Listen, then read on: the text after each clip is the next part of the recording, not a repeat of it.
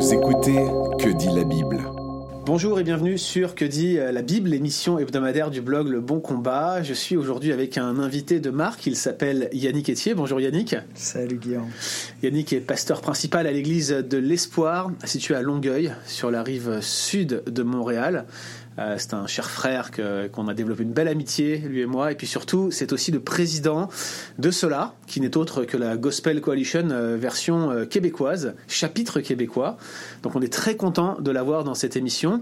Une émission un peu spéciale, hein. elle s'intitule Que dit la Bible, mais ça nous arrive de traiter de sujets différents, des sujets d'ecclésiologie, des sujets où la réponse n'est pas forcément spécifiée dans un verset des Écritures.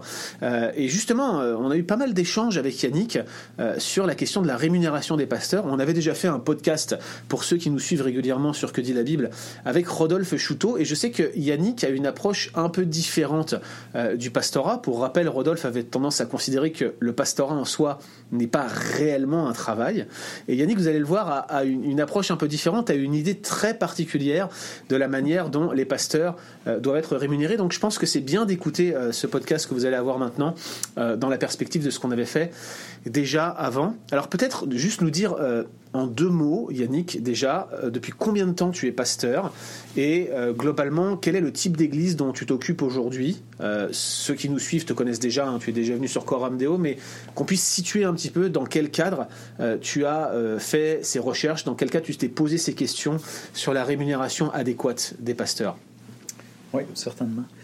Euh, alors, je suis pasteur d'une église évangélique baptiste. Je suis un des pasteurs sur un collège d'anciens avec d'autres pasteurs rémunérés.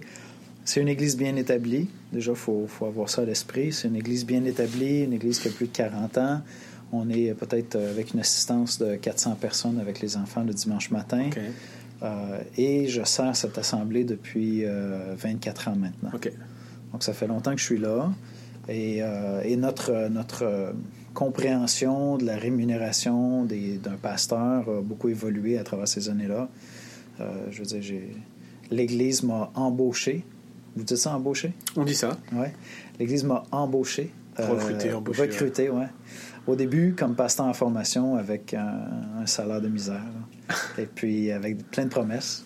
Euh, puis mon épouse et moi, on était jeunes mariés, remplis de foi.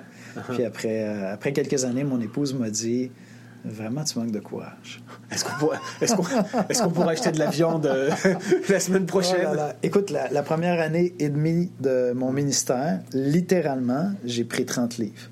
OK. Parce qu'on ne mangeait que des pâtes. OK. OK. donc, euh, oui, donc, c'était ça. Puis, c'est ça. Mais mon épouse m'a fait beaucoup réfléchir parce qu'Esther me disait euh, Tu manques de, courage pour adresser, adresser la, question avec, avec le conseil. Puis, elle avait raison. Elle avait tout à fait raison. Euh, donc, c'est ça. Euh, je ne sais pas par où tu veux qu'on commence avec cette question. Alors, moi, je pense que dans un premier temps, euh, on avait notre ami Rodolphe qui, qui présentait le pastorat pas comme un travail en quelque sorte. Mm-hmm. C'est pas quelque chose qu'on doit considérer comme une source de gain. Je pense qu'on va tous être d'accord là-dessus. Le pastorat n'est pas une source de gain, mais est-ce qu'il faut regarder euh, le pastorat comme un travail? Autrement dit, dans une nomenclature des métiers, on aurait le travail de pasteur qui qui s'insérerait quelque part entre, je sais pas moi, euh, euh, l'agent qui, qui s'occupe des impôts et puis la personne qui travaille à ramasser des poubelles dans la rue. Est-ce qu'on peut réellement considérer que le pastorat est un travail au même titre que ces emplois-là ou d'autres emplois, trader dans une banque ou ailleurs C'est une bonne question. Ça pose la question un peu de la vocation. Voilà. Est-ce que seuls les pasteurs ont des vocations? Ça veut dire que si tu es médecin, c'est pas une vocation, c'est un emploi. Est-ce que Dieu place des, un appel sur la vie d'autres individus que des pasteurs? Tu vois, je, mm-hmm. trouve que c'est, ce serait réducteur de voir le pastorat comme étant la seule vocation possible. Mm-hmm. Puis tous les autres, eux, auraient des emplois. Et donc, on serait les seuls élus euh, qui sont vocationnels, puis euh, les autres auraient simplement un emploi. Ça me semble réducteur. OK. Euh, dans le sens que je, je pense qu'il y a des gens qui, qui vont voir leur pratique médicale comme une vocation, un appel, et ils, ils, ils, se, se, dévouent pour leurs patients d'une manière qui, qui, qui, dépasse vraiment une espèce de bon, je fais mon chiffre, je remplis mes heures. Au Québec, on dit je punch ma carte de temps. C'est ça, euh, donc, euh, non, je pense que ça peut être une vocation aussi. Maintenant, en même temps, euh, on, est, on, est, on est au service de l'Église. on, on veut, on veut voir l'œuvre de Dieu avancer. Donc, je pense qu'un pasteur, s'il est convaincu de son appel, devrait être prêt à servir dans des circonstances extrêmement difficiles, Oui, oui. devrait être prêt à renoncer à un salaire si Dieu lui en donne la conviction. Mm. Mais, mais la manière que j'aborde cette question-là, c'est plutôt en disant, moi comme pasteur, je veux être disposé à renoncer à tout salaire, à, à aller me chercher un emploi séculier pour subvenir à mes besoins, puis être autonome, dans l'esprit de ce que Paul apportait. hein. C'est ça, ouais. Parce que Paul disait, ouais. considérant votre faiblesse, je serai donc autonome. Ouais. Et, mais mais c'est considérant leur faiblesse. Absolument. Et donc, euh, je crois qu'il en est de la responsabilité de l'Église de prendre soin de ses ouvriers. Mhm. Et donc, si l'Église a déterminé que moi, je devrais me consacrer à une charge à temps plein, euh, l'Église a un rôle à jouer dans ça. Et ça aussi, Mm. c'est très clair dans les Écritures. Et, et, euh, et je, je ne vois aucune, euh, aucune notion. Chez nous, le- ce qui était dans la culture, c'est qu'un pasteur devrait... on- on- à la blague, on disait... on disait... euh, comment est-ce qu'on disait ça? L'Église disait, on va s'assurer de le garder humble. Ouais. On va le garder dans l'humilité, Seigneur. Mm. Toi, toi bénis-le, puis nous, on va le garder dans l'humilité. Bénis Ouais, son ouais, ministère, on va le garder dans l'humilité. Euh, toute cette mentalité-là qu'un pasteur euh, devrait euh, avoir, admettons, le même revenu que la personne qui gagne le moins dans l'Église. C'est ça. De peur, tu sais, qui, qui, qui, qui se positionne ailleurs, tout ça. Je sais pas d'où ça vient, cette pensée-là. Est-ce que ce serait peut-être un héritage du misérabilisme, euh, euh, du catholicisme en quelque sorte? J'ai l'impression, j'ai l'impression que c'est un peu ça chez nous. Ouais. Euh, j'ai l'impression que c'est un peu ça. Je vois plutôt un principe d'équité. Si je suis pasteur dans une petite église où tout le monde vit très humblement, je vais essayer d'adopter le style de vie, le, le rythme de vie des gens là, puis on partage ensemble. Ouais. C'est une idée de partage. Paul dit à l'Église, vous devez faire part de vos biens pour pourvoir. Ouais. Et donc, euh, c'est une notion de partage. Si j'étais pasteur à, à New York, ben, je m'attendrais à ne pas vivre dans une boîte de carton pendant que les membres chez nous euh, peuvent se payer des logements à New York. Exactement. Euh, donc, c'est plus une notion de partage que je vois là. Et dépendamment de l'appel de chacun des pasteurs, bien, si je suis appelé à, m'appliquer à l'enseignement et que l'Église veut que je, je libère du temps pour ça, euh, je vais m'attendre à ce que l'Église, de son côté, soit prêt à, à- faire part généreusement. Maintenant, ça n'enlève pas le fait que, même rémunéré, il y a eu, un- il y a eu une année où j'ai- j'en suis venu à- sous la conviction de dire que je suis allé voir mon épouse, j'ai dit chérie, je pense que cette année, on renonce à trois mois de salaire. L'Église est, est en retard sur ses offrandes depuis euh, quelques années, puis je, je me disais, bon, je, je, je voyais pas, la- à chaque fin d'année, on devait comme couper dans les dépenses pour protéger mon salaire. Je savais que l'Église pouvait faire autre chose. J'ai dit, je pense que l'Église a besoin que je donne l'exemple. Puis, euh, puis euh, mon épouse était d'accord, on avait des sous, puis bon, on a renoncé à trois mois de salaire. Mais ça a été un peu euh, Ça être un contentieux avec l'Église. Ouais, ouais, bien sûr. ouais. Parce que là, l'Église, bon, qu'est-ce que tu nous dis là? Pourquoi tu fais ça? Ben, écoutez, les amis, si vous n'êtes pas en mesure de donner, moi, je suis en mesure de vivre sans ça. Mm. Puis c'était. C'était vraiment pas une. euh, C'était pas une remontrance que je faisais. J'avais cette conviction-là que je devais poser ce geste généreux-là. Mm. Puis donc, je pense qu'il faut être prêt à faire ça. Le pasteur doit être prêt à chercher du soutien ailleurs si l'Église n'est pas assez mature. Mais il faut être capable d'avoir la conversation où on dit cette Église-ci est-elle mature, oui Ouais, ou non? ouais, Le collège d'anciens est-il mature, oui ou non? Donc, euh, lorsque j'ai eu ces premières conversations-là avec le collège des anciens, littéralement, j'ai dit aux gars, j'ai dit, écoutez les gars, on, on- on travaille ensemble toute l'année, on est heureux, on adresse des situations difficiles, et chaque fois qu'on en vient à mon salaire, Mm. j'ai l'impression que vous me regardez comme un mercenaire Mhm. qui s'en vient vous extirper de l'argent. Mm. Puis on n'est pas capable d'avoir une discussion franche ensemble. Ouais. Alors là, je leur ai posé la question. J'ai dit, les gars, est-ce qu'on peut adopter euh, des, des référents extérieurs qui vont nous permettre simplement d'établir combien vaut mon ministère? Mm, mm, pour que je puisse prendre soin de ma famille puis m'appliquer sans souci à l'œuvre. Si un jour l'Église n'a pas les revenus, on, on- on cherchera d'autres solutions. Mais si l'Église a les revenus, si les gens, l'Église étant non pas le budget de l'Église, mais les membres de l'Église, s'ils ont les revenus pour pouvoir pourvoir à mon salaire, combien est-ce que vous pensez que ça vaut ce ministère-là? Ouais. Puis, puis on s'entend qu'on ne rentre pas dans une espèce de, de, de- de- écoute, euh, ça vaut quoi? Mais ça vaut tout. Non, non, on cherche, on cherche des points de repère. Alors, je- nous, dans notre association, le privilège qu'on avait, c'est que faisant partie d'une association plus grande au niveau canadien, Ouais. ils ont fait appel à des firmes externes pour dire, bon, ben, un pasteur, c'est quoi? C'est un, un directeur d'école, c'est un psychologue, c'est un travailleur social, c'est un Mm. peu tout ça. Ils ont cherché des équivalents un peu dans la société. Et puis ensuite de ça, ils ont dit, bon, ben, pour une église de telle grosseur, qui a à peu près tel revenu, Ouais. parce que des églises dans des milieux ruraux, les revenus vont être plus faibles, urbains un peu plus élevés, bon, voici à quoi devrait ressembler le salaire. Et puis donc, ils nous ont donné des points de repère. Alors, est-ce que tu peux nous donner des exemples de points de repère pour le Québec, par exemple, et on va essayer de transposer ça dans la dans la France euh, de, de- de- qui est majoritaire pour ceux qui écoutent notre podcast euh, là en 2020 au moment où ce podcast est publié. Qu'est-ce que tu as comme, euh, comme exemple à nous donner de rémunération d'un pasteur? Parce que je pense que ça va vous étonner, vous qui suivez le, le podcast aujourd'hui. Bon, alors nous fonctionnons de manière un peu différente du reste du Canada parce que, étant une province qui a été long- longtemps sous le catholicisme, Ouais. on a des avantages fiscaux Oui. euh, particuliers pour les pasteurs, Ouais. qui sont quand même très intéressants. Donc, pour chaque église enregistrée, nous avons droit à un presbytère. Le presbytère nous donne une exemption de taxes municipales et scolaires pour la valeur locative de notre maison. Ouais. C'est pas négligeable. C'est quelque Ça chose veut comme dire 10 000 dollars, quelque chose Euh, comme ça? 10-12 000 dollars euh, avant impôt. Ouais. Tu vois, donc c'est pas négligeable. Là, tu viens de réduire ton, ton, ton salaire imposable. Ça, c'est une chose. Et on a une exemption comme membre du clergé qui nous est octroyée, qui... euh, ouf, là, je- là, je ferais erreur. Là. Mm. C'est combien? C'est peut-être un 6 000 ou quelque chose comme ça de plus. Mm. OK, qui, là, c'est pour tous les, tous les pasteurs de l'Église qui sont rémunérés. Ouais.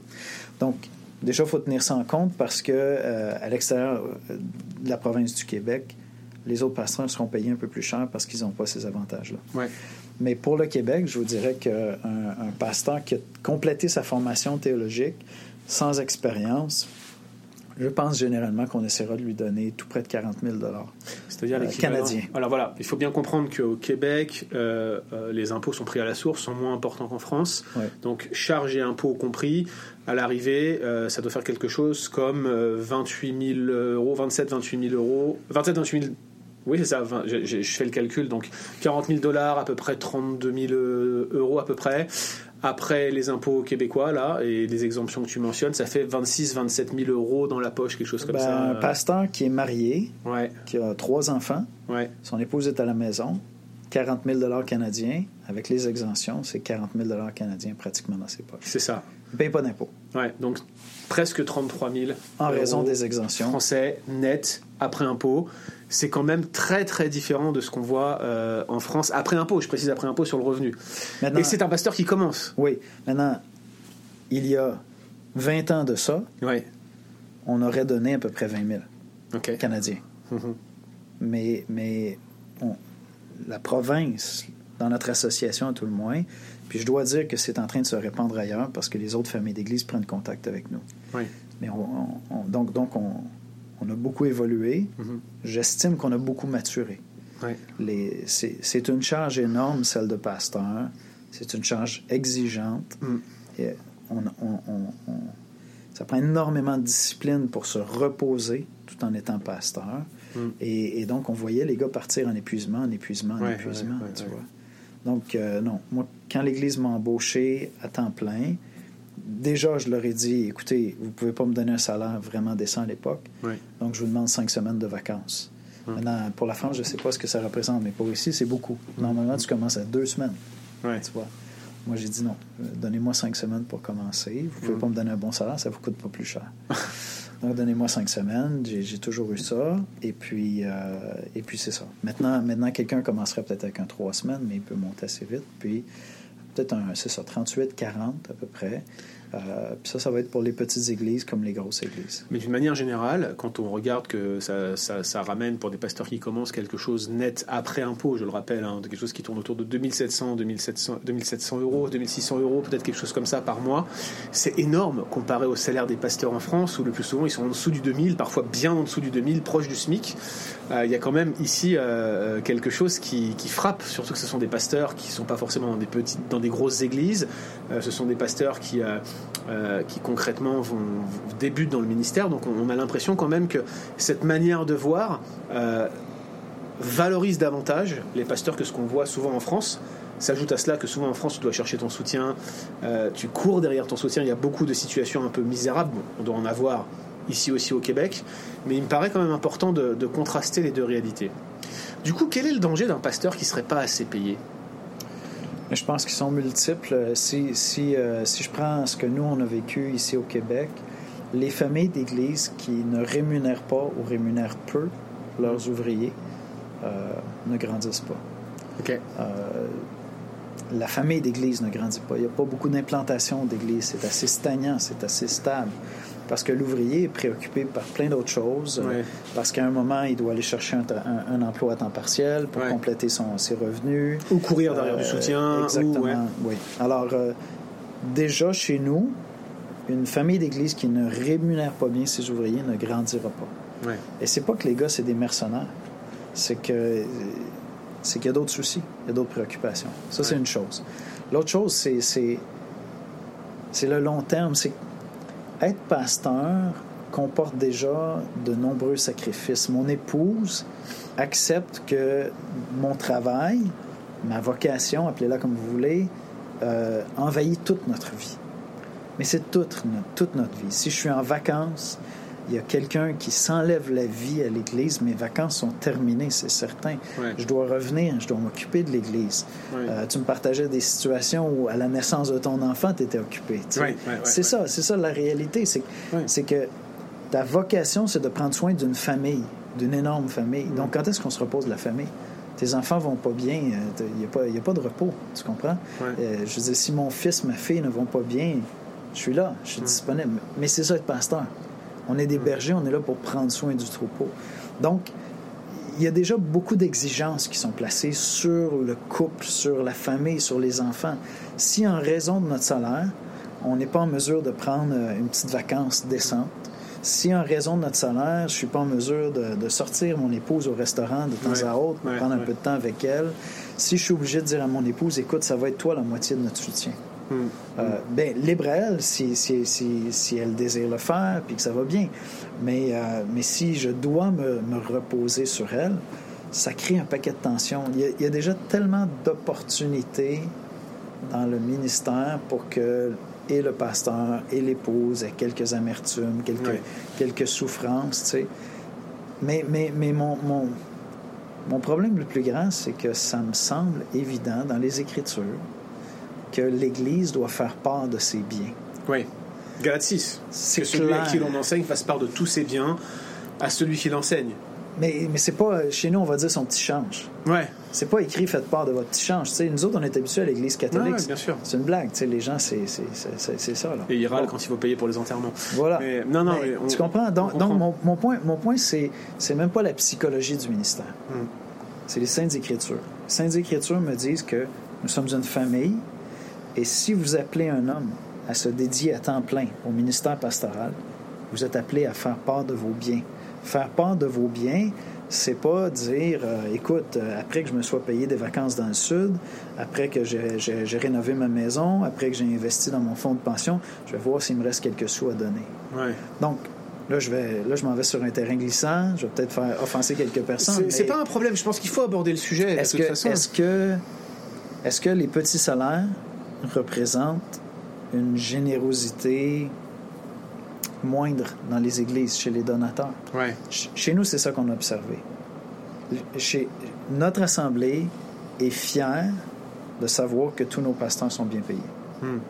Ils sont fiers de ça. C'est super. Et si on compare la générosité dans l'Église à d'autres églises, les gens sont généreux. Ouais.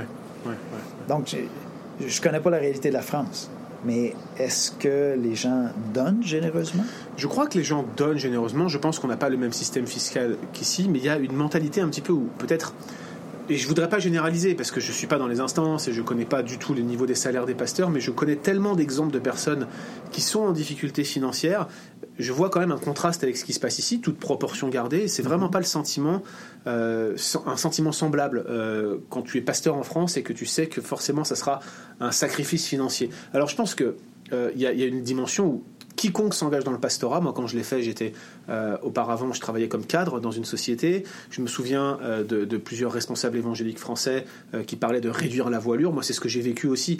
J'ai pas le sentiment que ça soit toujours le cas pour quelqu'un qui s'engage dans le pastorat au Québec. Parfois, certains même ont des gains financiers lorsqu'ils s'y engagent parce qu'ils ont pris des responsabilités plus grandes mhm. en devenant pasteurs que ce qu'ils occupaient quand ils étaient, par exemple, à leur propre compte à, réparer des balcons dans, dans, dans la société civile.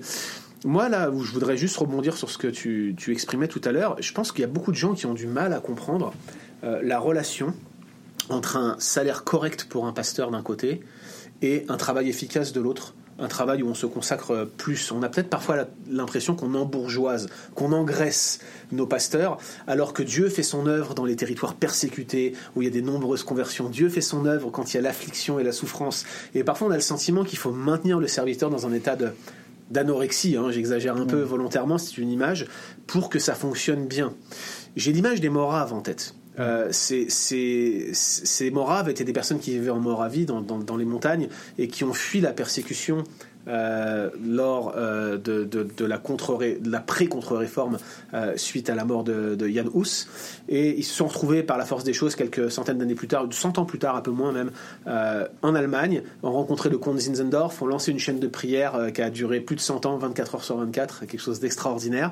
Et ils ont eu la conviction qu'ils devaient partir en mission. Avant William Carey, avant le père des missions modernes, vous aviez des gens qui partaient en mission à l'extrémité de la Terre, et ça se passait par des prières, un envoi et des missionnaires qui presque toujours arrivaient en mourant sur le champ missionnaire aucune préparation préalable, aucune assurance vie, aucune, aucune garantie qu'ils arriveraient à se soigner sur place. Et souvent, c'était courir au sacrifice que d'être missionnaire.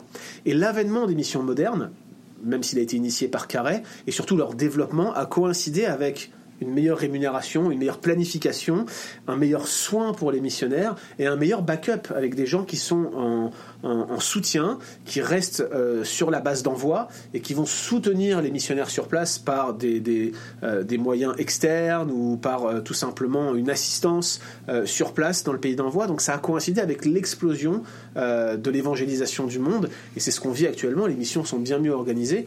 Pourquoi est-ce que ça ne s'appliquerait pas également j'ai envie de dire, au pastorat. Alors, dernière question pour toi. Est-ce que, est que tu penses qu'on peut trop payer un pasteur? Et la question n'est pas est-ce que tu penses que tu es trop payé, mais, et que tu devrais te déverser un peu sur moi. Euh, la question, c'est plutôt euh, est-ce que tu penses qu'il y a un danger euh, si on adopte la logique un peu plus nord-américaine là, de, de, laisser nos pasteurs un peu trop s'engraisser un peu trop sans bourgeoisie. Est-ce que cette crainte, elle est quand même réelle et fondée? Est-ce qu'il y a un risque, selon toi? Ben, Je pense que le risque est réel, le risque est entier, puis on a des... On a une pléiade de, scandales dans notre histoire. on découvre que les pasteurs, c'est des, des, stars qui sont payés des salaires indécents, euh, des, salaires de vedettes, tout ça. Donc, je pense que le, danger est réel. Mm. Mais mais on est tellement loin de ça, vois-tu? en francophonie. Euh, ben oui, évidemment. Alors, alors c'est, c'est ça. C'est, c'est, euh, je vais faire une comparaison vraiment brutale, mais c'est l'argument euh, pro-avortement. Hein? oui, mais la, la, fille qui a été violentée, tu sais, donc il faut pas être contre ça. Et, et avec cette justification-là, on mm. est pour l'avortement dans tous les cas. Oui, ouais, bien sûr. Je sais que c'est brutal comme comparaison, mais de dire que il y a des excès. Bien sûr qu'il y a des excès. Prendre les excès comme une norme. Et, toujours prendre comme excuse pour garder les pasteurs dans, une, dans un salaire euh, indécent. Euh, parce qu'on veut s'assurer de leur garder un esprit missionnaire. C'est pas le rôle de l'Église d'éprouver le pasteur et le garder dans l'humilité. Je ne trouve pas ça dans les Écritures. C'est le rôle des anciens d'éprouver celui qu'ils appellent et qu'ils présentent à l'Église pour dire est-ce que cet homme-là est ici pour le salaire ou est-ce qu'il est ici parce qu'il y a eu un appel de Dieu sur sa vie? Et donc ça, c'est extrêmement important. D'où mon idée que si c'était nécessaire, je ferais le ministère sans rémunération. Mm. Mais je ne me gênerais pas de dire à l'Église, en raison de votre immaturité, mm. je fais le, le, ministère sans rémunération. Mm. À partir du moment où je, n'ai- je, je m'empêche de dire ça à l'Église, je ne prends pas soin de l'Église dont je suis en train de, de- de m'occuper. Je, je joue un jeu avec eux. Vous avez raison de me payer un mauvais salaire. Vous avez raison de me garder dans l'humilité. Le Seigneur se sert de vous. Mais on peut ajouter la critique à ça aussi. Si vous voulez garder votre pasteur dans l'humilité, critiquez-le abondamment. Ouais, ouais, Et vous ouais. restez très, très humble. Tu vois? Vous pouvez le frapper aussi. Oui, oui, c'est ça. C'est toute cette pensée-là. L'ouvrier qui est convaincu d'un appel au pastorat doit le faire avec un zèle qui va l'amener à se dévouer dans des circonstances difficiles. C'est absolument clair pour moi. Le salaire n'est pas une condition nécessaire à répondre à mon appel. Mais l'Église qui m'appelle, Mm. je vais lui demander à elle d'être honorable aussi dans sa manière de me traiter. Et si elle ne l'est pas, gentiment, je vais travailler avec les leaders pour dire, je pense qu'on peut prendre la maturité ensemble. Et je suis prêt à patienter jusqu'à ce que vous soyez mature parce que je vous aime, mais je ne me tairai pas, je ne m'empêcherai pas de dire qu'il y a ici un manque de maturité. Un peu comme dans le rapport avec le faible. L'apôtre Paul dit, bien sûr, prenons soin des faibles, mais il les appelle des faibles. Mhm. Je dois le faire. Autrement, je, je manque de charité envers l'Église, Mhm. je manque de charité envers les autres ouvriers, et, et- et on n'est pas en train d'enseigner la parole de Dieu, on est en train de faire de la politique. Je ne voudrais pas offenser l'Église, je ne voudrais pas leur dire qu'il y a un manque de maturité dans leur compréhension de ce que c'est faire part de ses biens. Ouais. Faire part de ses biens, c'est pas voir ce qui reste dans mon assiette à la fin du repas puis dire Hey, mets ça dans un sac pour le pasteur, on va nourrir cette assiette. semaine. Partageons mon assiette On va avec partager l'assiette ensemble. Merci Yannick. Une église en bonne santé, une église mature, c'est une église qui paye son pasteur, ses pasteurs à leur juste euh, valeur. C'était important d'avoir cette discussion et je pense que euh, le but de ce podcast, c'est pas du tout que euh, ceux qui nous écoutent puissent comparer le salaire de leur pasteur avec ce qui se passe au Québec. Les réalités sont sont différentes et puis même au Québec, il y a de grandes disparités. On en discute avec des, amis et collègues. Toutefois, je pense que c'est important de soulever cette question et euh, qu'on puisse euh, en discuter en Église et de, de se rendre compte que peut-être euh, celui qui sert au milieu de nous dans l'enseignement a probablement la charge la plus importante au milieu de nous et c'est celui qu'il faut protéger et chérir.